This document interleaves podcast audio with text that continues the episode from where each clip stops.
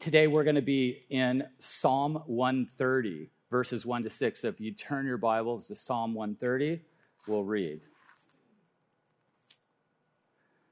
Out of the depths I cry to you, O Lord. O Lord, hear my voice. Let your ears be attentive to the voice of my pleas for mercy. If you, O Lord, should mark iniquities, O Lord, who could stand? But with you there is forgiveness, that you may be feared. I wait for the Lord. My soul waits, and in his word I hope. My soul waits for the Lord more than watchmen for the morning, more than watchmen for the morning. O Israel, hope in the Lord, for with the Lord there is steadfast love, and with him is plentiful redemption, and he will redeem Israel from all his iniquities. Lord, we thank you that you're the God of redemption, that you're the God of hope, that you're the God that heals, that you're the God that is with us while we're waiting, Lord, while we wait for you to move. God, and while we wait, Lord, would you, by the power of your Holy Spirit, intercede into our hearts and minds and help us, God, to just know that you're with us. Help us to remember that you walk alongside us during the storms. So, Lord, this morning we ask that you would open our hearts and minds to receive from your word, Lord. We know that only you can do that. And so I ask also, God, that you would open my heart and mind and soul and spirit, and that you would speak through me, Holy Spirit, as only you can. This is your word, God, and we love you, and we look forward to hearing from you. In Jesus' name, amen. Some years ago, in a season of trial, my entire family was exposed to an environmental disaster that changed the course of our lives.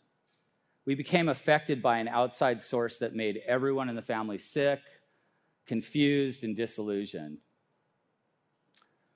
All we had worked for our entire life was compromised. We needed to leave our home of nearly fifteen years for a new community. Our bodies were taxed by the chemical exposure we'd gone through, and our minds were unable to process the pain of what had just happened. It seemed as if it was never going to end, as some of these things are in life, where you're in a moment and, you, like the song says, you're stuck in a moment and you can't get out of it. After the initial blow of the disaster, we moved into another house, and unfortunately that house was contaminated too.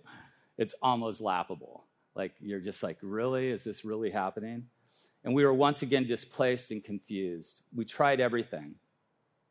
I realized I needed to continue working as hard as I could to provide for my family, and I just wanted to find solutions to the problem that we were in, to the trial that we were facing.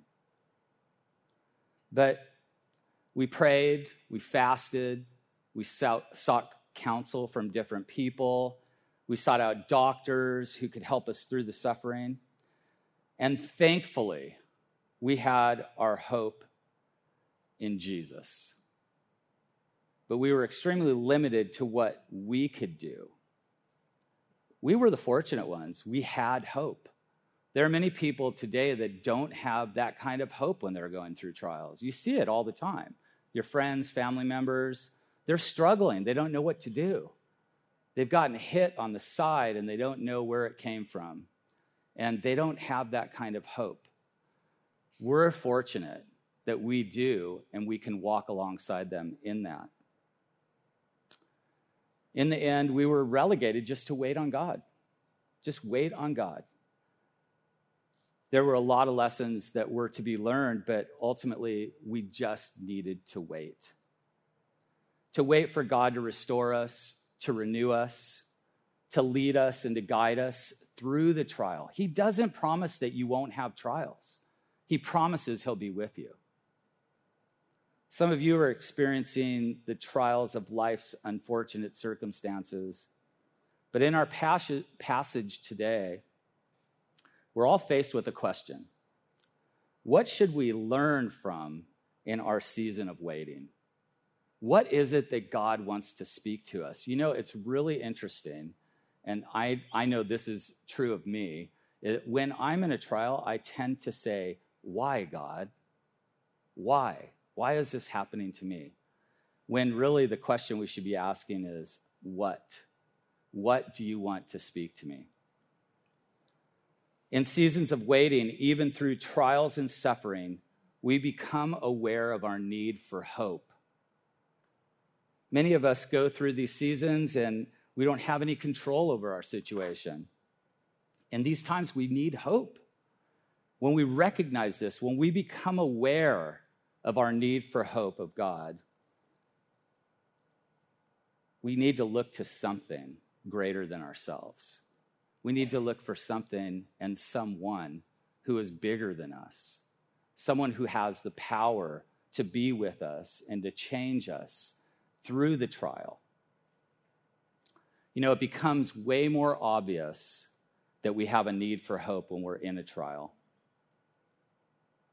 But what do we have hope in while we wait? When we have no words, in the depths of our cries, we cry out to God, it seems like it's just hitting a ceiling. When we're desperate to be heard. What's your first reaction when a trial comes? Is it to just do something? That's kind of mine. I'm a doer, so like I want to fix stuff. So my first reaction is, oh, what can I do? And if you talk to my wife, she'd always, she'd tell you. I mean, I'm always like, what do you want me to do? She's like, I don't want you to do anything, you know? But that's what, that's what my thought is. That's what I go to. What should I do? Some of us just cast out a broad net or a need for help from anyone who will just listen. Some of us in these circumstances look to any other thing but God. They, we look to our resources, like, how much money do we have? How can we get through this, you know, with our resources? Or what's going to happen to my life if this happens? Am I going to be able to make it? You know, and fear comes in. Some people just get louder. This is a really interesting thing because it's not a bad thing that they do this. They just feel the need to tell everyone about their pain. They, they feel like, I don't know what to do with this pain that's inside me. I don't know how to get it out. It's killing me. I'm just going to tell everybody about it. Perhaps you've been around these kind of people, you know, they tell you the same story of their pain over and over again. And I get it. In these cases, they just don't know what to do. They tend to think somewhere, someone out there has to have something to help me. There's got to be some solution that, like, maybe someone has that I haven't thought about. Well, maybe you have a friend or someone in this time of need. Maybe there's someone in your circumstance right now that is telling you these stories, and you're like, I really don't know what to do. Um, maybe you're not supposed to do anything. I think of Job, you know, wouldn't it have been great if Job's friends would have just been there for him, right? Instead of telling him all the things that he did wrong or he didn't do wrong, but they thought maybe he did wrong. Maybe he sinned. Maybe he did this. Our circumstances don't always come from, from sin, but they are from sin because we live in a fallen, broken world. We can count on the fact that things are going to happen to us because we live in a fallen world. But it's not necessarily because of personal sin. Remember that. So when people are going through things, what we want to do is be with them through the storm. You know, today's nine eleven, and I was thinking about that this morning. It really didn't even hit me till like we were in prayer today, um, that there are probably people right now that are trying to cry out and they just, they don't have words. You know, you just, you just want to be with them. Our prayers go out to them. Um, That was something that was definitely no one could have ever guessed, no one could have ever imagined, and yet it, it happened. And, and those kind of things do happen. But it, I want you to know something. It's okay. It's okay when we cry out. It's okay. It's like the question is, by the grace of God and love of Christ, can we wait for them? Can we wait for them through the pain? You know, we realize we can't solve anyone's problems, but we can lead them to the God who can solve our problems. who can be with us, who wants to walk alongside us in the storm. You know, some people, they tend to withdraw.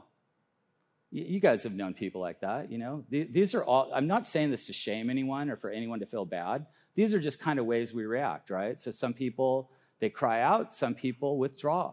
And these people isolate because of their pain. They're like, I can't take it. I, I don't, I, I'm afraid if I tell someone, they're just not going to know what to say. So I might as well just stay in my house and not talk to anyone. They seclude themselves from others, and they do it in in. in the fact that they have hope in their despair, which is not good. We can't hope in our despair. It's not like if we have this hope that maybe something's going to happen today that's going to make it better if we stay alone, that that's good for us. It's actually the opposite. So, you know, the thing that that's interesting is that when we put ourselves in a place of seclusion, we can do the same thing as we did for the people who tend to cry out. We can be with them. We can reach out to them. We can be there for them. You know, God created us to be in community with one another in the pain. He doesn't expect you, when we do these community dinners or when we start doing community groups, to come and just, oh yeah, everything's great. Praise Jesus. No, he wants us to live out our lives together in good and bad. He wants us to celebrate together. He wants us to mourn together. He wants us to be alongside. Sometimes we can't do anything, but just to be there for them. That's an important thing, and that's how God created us. He created us in community and for community because God himself is community. The Father, Son, and Holy Spirit. They are all God, right? But they have different ways that they work, and they were a community before God ever created us. And the funny thing is, they... that God has no need for us, but he created us in his image because he loves us. And so in these times, when we when we want to cry out or when we want to seclude ourselves, those are the times that when we're in the fire, realizing that God is going to carry us through the fire. Remember Amrach, Meshach, and Abednego? Remember when they went into the fiery furnace and The, the guards looked and they said, there's a man there. Who's this other man? That was, that was like a Christophany. That was God showing up in the fire. And in our text, the psalmist, out of the depths of his heart, cries out to God. The depths represent our innermost being, these depths that he talks about. It's kind of like some people say, a gut feeling, like, do you have it in your gut? Like, is that something that's just tearing your gut apart? The depths represent our innermost being and a calamity that we experience dearly or deeply. You know, when we experience something deeply, it just, it goes, it goes into you, into your heart, and you carry that around. Even those who do not believe tend to cry out to God in their time of need. That's the interesting thing. You know, that there was a saying during World War Two that there's no atheists in foxholes. You know, when you're getting bombed, you're like, God, please help me, whether you believe in God or not. Because we all have this internal thing within us that tells us that there's something or someone out there that's greater than us. Ask the God who hears to be attentive to your pleas of mercy. That's what the psalmist is telling us. He's saying that he understands the desperation of waiting for God to move. The psalmist knows that we have this desperation, that we need this hope, that we're waiting for God to do something. Charles Spurgeon once said, "He who prays trusts, and thus reveals the faith which saves. Some forms of prayer display great faith, but all real prayer is the working of faith, either little or great. Will a man cry to God for mercy if he does not believe in him? Will he plead at the mercy seat if he does not expect to obtain his desire? Thus, dear friends, prayer of the true kind is a voucher for the existence of spiritual life in its consciousness of need, in its turning towards God, and in its faith in him. Prayer is the autograph of the Holy Ghost upon the renewed heart." That's what he's, the psalmist is telling us to do Go ahead and cry out, but don't cry out to your friends. It's okay. It's okay for us to do that, right? But like, cry out to God. You know, don't make your first, the first thing that you do when something happens to you, look to other people, look to this, look to that, look to your resources. Look to God, cry out to him. Cry out to him in prayer. This isn't a weakness, but it's trust that drives us to our knees. Because when we're driven to our knees in this trust, we know that God is the one who answers prayer. We know that he hears us. Crying out to God is both the effect and recognition of our need and the security of our hope that God hears and is able to deliver us from such great pain and trial.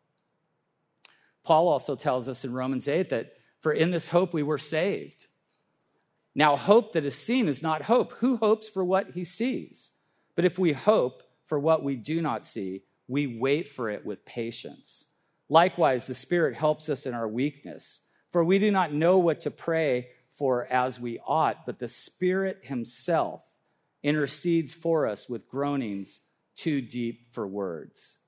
God is faithful, and he intercedes for us in our times of most desperate need. Isn't that, doesn't that give you peace? To think that the God of the universe, that Jesus himself, he intercedes for us in our time of need. The Holy Spirit gives us utterances that we don't even know what to say. Have you ever been in a place where you're like, I feel so wrecked right now. You're asking me to pray? Are you kidding me? I can't pray right now. I don't even have words. We can be confident that the Holy Spirit is praying for us in those times. In those times, the Holy Spirit is interceding for us. Jesus is interceding for us. God interceding for his own creation. What a beautiful thing. So when we are waiting in hope, we gain longing for the God of hope. When we are waiting in hope, we gain longing for the God of hope. We long for him to move. When we recognize our need for hope, our longing for God is heightened. We just need him. We just need him, and we recognize that we just need him. We long for him in every part of our life to intercede for us, like I said earlier, to deliver us, to lead us by his strength. And when we see that there's hope, our longing for forgiveness is increased. Think about that. When, when you know that there's hope for you, you, you have no problem coming before God and asking in repentance for him to forgive you of your sins. Sometimes it's not from your sin, like I said earlier, but other times we have something that happens where we need forgiveness. But understanding that we're forgiven, that's the hope we have. The hope we have is understanding that Jesus not only intercedes for us, but he's forgiven us of all our sins. For those of us that call upon Jesus as our Lord and Savior, that believe upon him in our faith and by our faith, he is there, and he is the one that forgives us of our sins. It's then that we realize that our sin is not the strongest force in the universe. God is. God is the strongest force in the universe. Oftentimes we can look at sin and we get overwhelmed by it, right?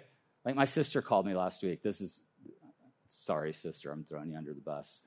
Um, but she called me. She's like, did you hear about the new Disney movie? And I'm like, yeah. What about it? She's like, oh, it's just terrible. I'm like, yeah, it's terrible. She's like, don't you hate that? And I said, yeah, I hate it. But guess what? Broken people tell broken stories.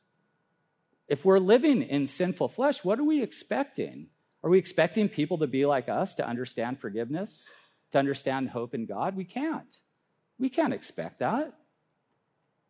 God is the greatest, strongest force in the universe. He's greater than anything that life throws our way, even greater than sin itself. Jesus defeated sin. Think about that. He defeated it. He's victorious over all sin. He just asks us to come. Remember Jesus in the storm. Remember when he was on the Sea of Galilee, in the storm on the boat. It says that he was in the stern of the, of, of the boat, and he was sleeping. And the disciples looked at him like, what's the matter with you? Don't you see that we're going to perish?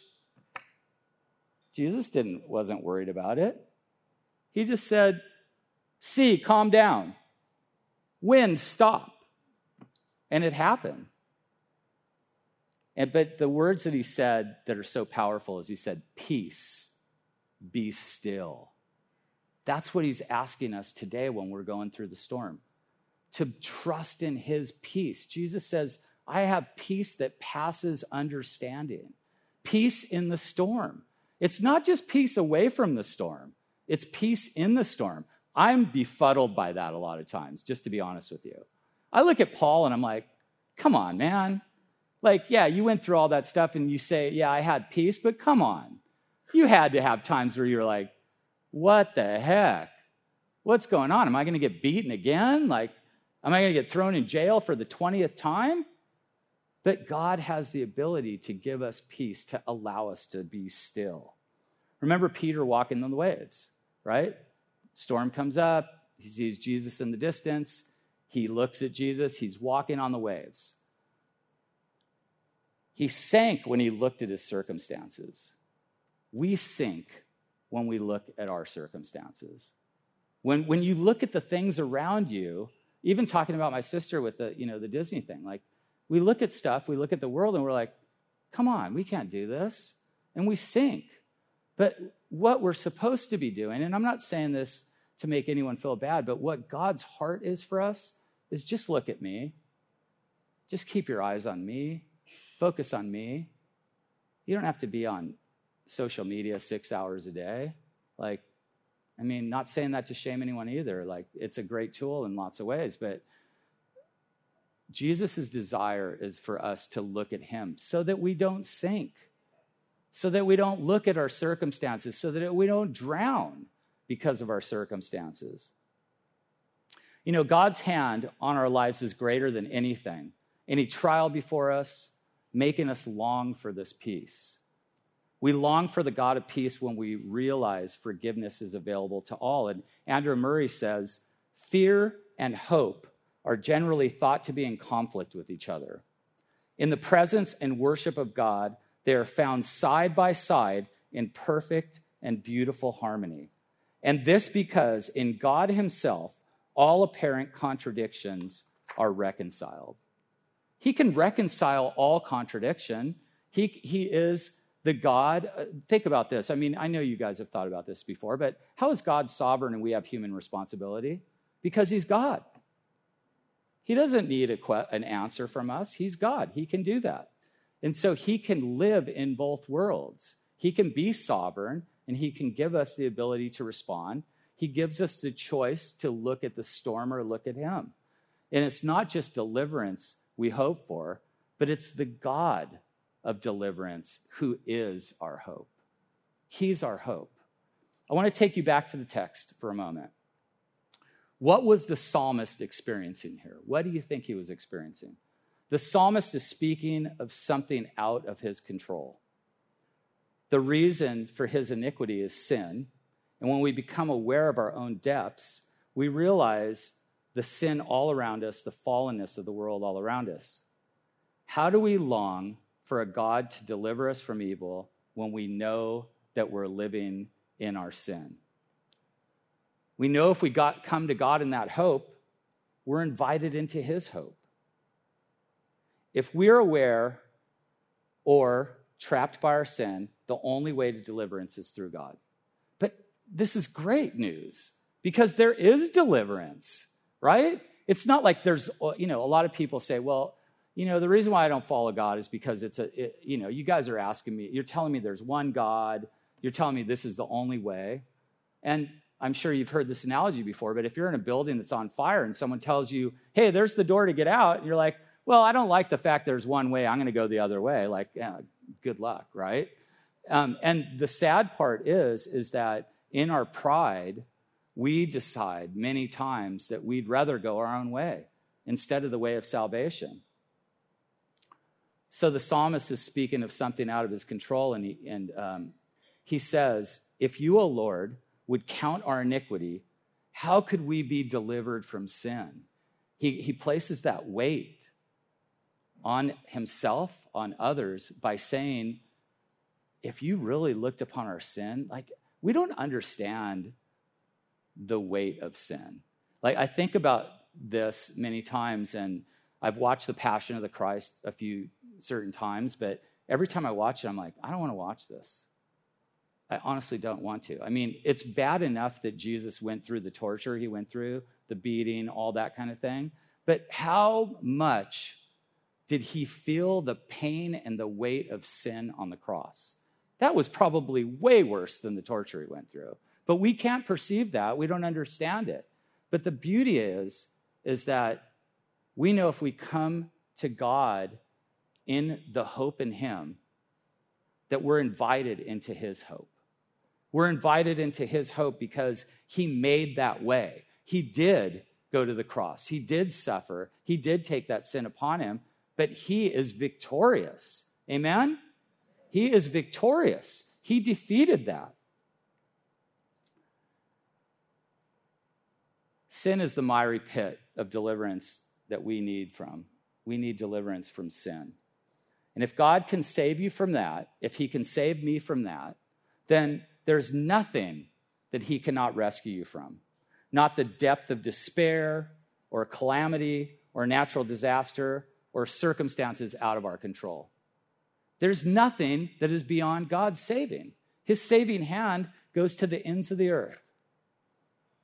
Paul in Romans eight concludes by saying, no, in all these things we are more than conquerors through him who loved us. For I am sure that neither death nor life, nor angels, nor rulers, nor things present, nor things to come, nor powers, nor height, nor depth, nor anything else in all creation will be able to separate us from the love of God in Christ Jesus our Lord. Nothing can separate us from God. Not death, not anything that can come against us. So when we wait in hope, we anticipate the assurance for our future hope. When we wait with a mind of hope, we understand our hope is in God alone. Our goal is finishing well. I don't know about you, but I just want to finish well. Like, I think about that every day. And what does that mean? Does that mean that you're going to be sinless? Absolutely not. You know, and in modern culture, I have to say this, even in modern church culture, it's kind of a bummer because, like, I, I often ask myself, if Peter denied Christ in the church today, would they let him back to lead the three thousand? Probably not, right? So there's hope for everybody. We have assurance for that, and when we wait with a mind of hope, we understand our hope is in God alone, and we finish well because he finished well. Not because we're going to grit our teeth and bear it. We're going to do really good today, and we're going to go do this and this, and, you know, I'm going to give you five points that if you follow them, everything's going to be good. No, our assurance is in God and in the hope of God. In Genesis fifteen, I love this passage, the covenant that God makes with Abram. After these things, the word of the Lord came to Abram in a vision, and he said, fear not, I am your shield. I am your exceeding great reward. Our reward, our assurance of hope is that we're going to be with Jesus. Guess what? If you went to heaven and Jesus wasn't there and you were happy to be there, I, that's not a good thing, because Jesus and his presence is what heaven is. That's what heaven is. Our great reward is to be with God himself. Our longing for God, the God of hope, is through his word of hope, the psalmist says. My soul waits for the Lord. And he says this twice. And the reason what any time in the Bible when something is said twice, that means pay attention. More than watchmen for the morning. More than watchmen for the morning. A watchman would have been someone in, in early Israel that would have went upon the wall all night long and looked to make sure that he was protecting the place around him. And he waited for the morning because the morning brought hope, hope for safety, hope and assurance that there was going to be another day, that that day was past, that the night was gone, the day was breaking. My soul waits for the Lord. Here the psalmist emphasizes his yearning for God to answer his prayer by the faithfulness of his word. He knows that we can trust God in his word. God's never failed in his word. Think about that. He has a one hundred percent track record. When you read the Bible and you see all these prophecies that have come to pass, when you see how his word comes to pass over and over and over again, can we not have confidence in that? Can we not have great trust in that and hope in that? He's never failed and he never will. The God of hope is faithful in his word of hope. But we also long for redemption in hope. God is our only true redeemer, and he's given us hope by his redemption. He's redeemed us through Jesus. He's redeemed us through his son. Jesus paid the price we could never pay by sacrificing everything he is, and he gave us everything so we could live through his hope, which never fades. God's redemption is plentiful, and it is enough. It's all we need. We can live in this great hope because of his redemption, because of the fact that he gave everything to give us everything. That's what redemption is, is exchange. It's a great exchange. That's what Jesus did. He gave us the great exchange, his life for ours, death for life. We have that. We can own that. But we also long for restoration in hope. One day, we're going to be reunited with God. And guess what? He's going to create a new heaven and a new earth. All these things that we are living in today, they're going to come to pass. We're going to be restored through Jesus. We've been promised this. I just said earlier, God does not break his promises, does he? He does not. We've been promised this. Because Jesus ascended, he's promised that we will also ascend. We will be eternally restored from all our iniquities. Not just because of what we've done. It will never be because of what we've done, but because of what Jesus has done for us. Our final destination is restoration. It's sure, it's promised. It's our hope. It's why we wait. The reason we wait is because we have hope that, that we will be redeemed. We will be restored. This life is short. You know, I, I know many of you understand that. I mean, um, my mom passed earlier in the year, and you just don't think that things are going to happen like that, but they do. But guess what? When I, when I did my mom's memorial, it was a celebration of hope because I know she's with Jesus. I know she's celebrating. We mourn the people we lose, but guess what? We have this hope in restoration. Jesus is the only God of hope. And what we learn in our season of waiting is that Jesus already suffered for us on the cross, that by his wounds, we are healed. He bled and died for all who would believe in his name, all, everyone. But death could not hold him down. Death couldn't hold him down. There was nothing that could stop Jesus from rising. Jesus broke the silence of death and rose on the third day. And then he brings eternal life to any and all who will call upon his name. So we patiently wait for that day. We patiently wait for the day when Jesus will return with shouts of acclamation, right? The angels will be singing. All, I mean, think about heaven. I, I, I was listening to a podcast one day, and this guy was talking about, wouldn't it be great if there was a choir of like a million people? I was like, well, that's heaven, right? Can you imagine the sound? Shouts of acclamation. That's what we have to look forward to. We wait in hope for his return, as he promised. Not only did he say he's going to create a new heaven and earth, but he's going to return. And he will be the reigning king that Israel looked for in the beginning. Israel wasn't wrong that they wanted a reigning king. They were just wrong on the timing. God, Jesus is going to come back, and he will rule and reign as a king. But he's going to bring justice and love and hope and faith into the world. He's going to take away brokenness, pain, fear, all the things that we go through. His promise is sure as the sun's rising every day, as sure as the ocean's tides come and go. So we live in this hope. We live in this hope. Not hope in ourselves, not hope in riches, not hope even in perfect health. Our eternal hope is with Christ, our Savior, our friend, our Abba, our Lord, the first and the last, the beginning and the end. all of these things. Our hope is in Christ alone. Only Christ has the power to save, and only Jesus can bring the dead to life. And in this hope of Christ, our future is sealed. Our future is sealed, and God's plans are revealed, and our hope is not in vain. The best part of life is yet to come. The best part of life is living with Christ. When we eternally together with Christ become as he is, as the Apostle John once said, "Beloved, we are God's children now, and what we will be has not yet appeared, but what we know, but we know that when he appears, we shall be like him, because we shall see him as he is. And everyone who thus hopes in him purifies himself as he is pure."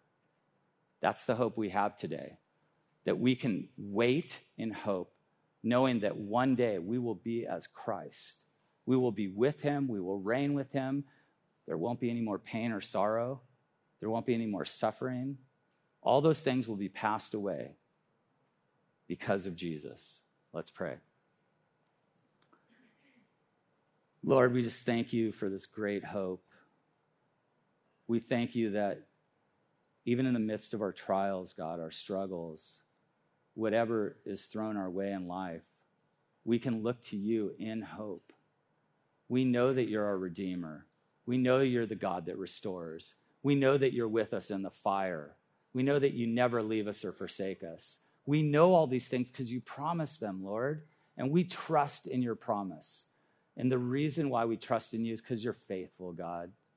You're so faithful. You never fail us, Lord. There are things that fail us in life, but you're always there, God. So I just ask this morning that you would speak to our hearts individually, God, uniquely. Lord, for those of us that are going through hard times, God, I pray that you would comfort them, that you would bring them the peace that passes understanding, Jesus. For those of us that are that are going through times that are exciting or times that are celebratory, God, help us to celebrate together. Help us to know, God, that we can celebrate in faith also, Lord, and that you're there with us. So God of all creation, who knows us and loves us and walks alongside us in all things, please be with us today. You are our hope, Lord, so we wait for you. In Jesus' name, amen.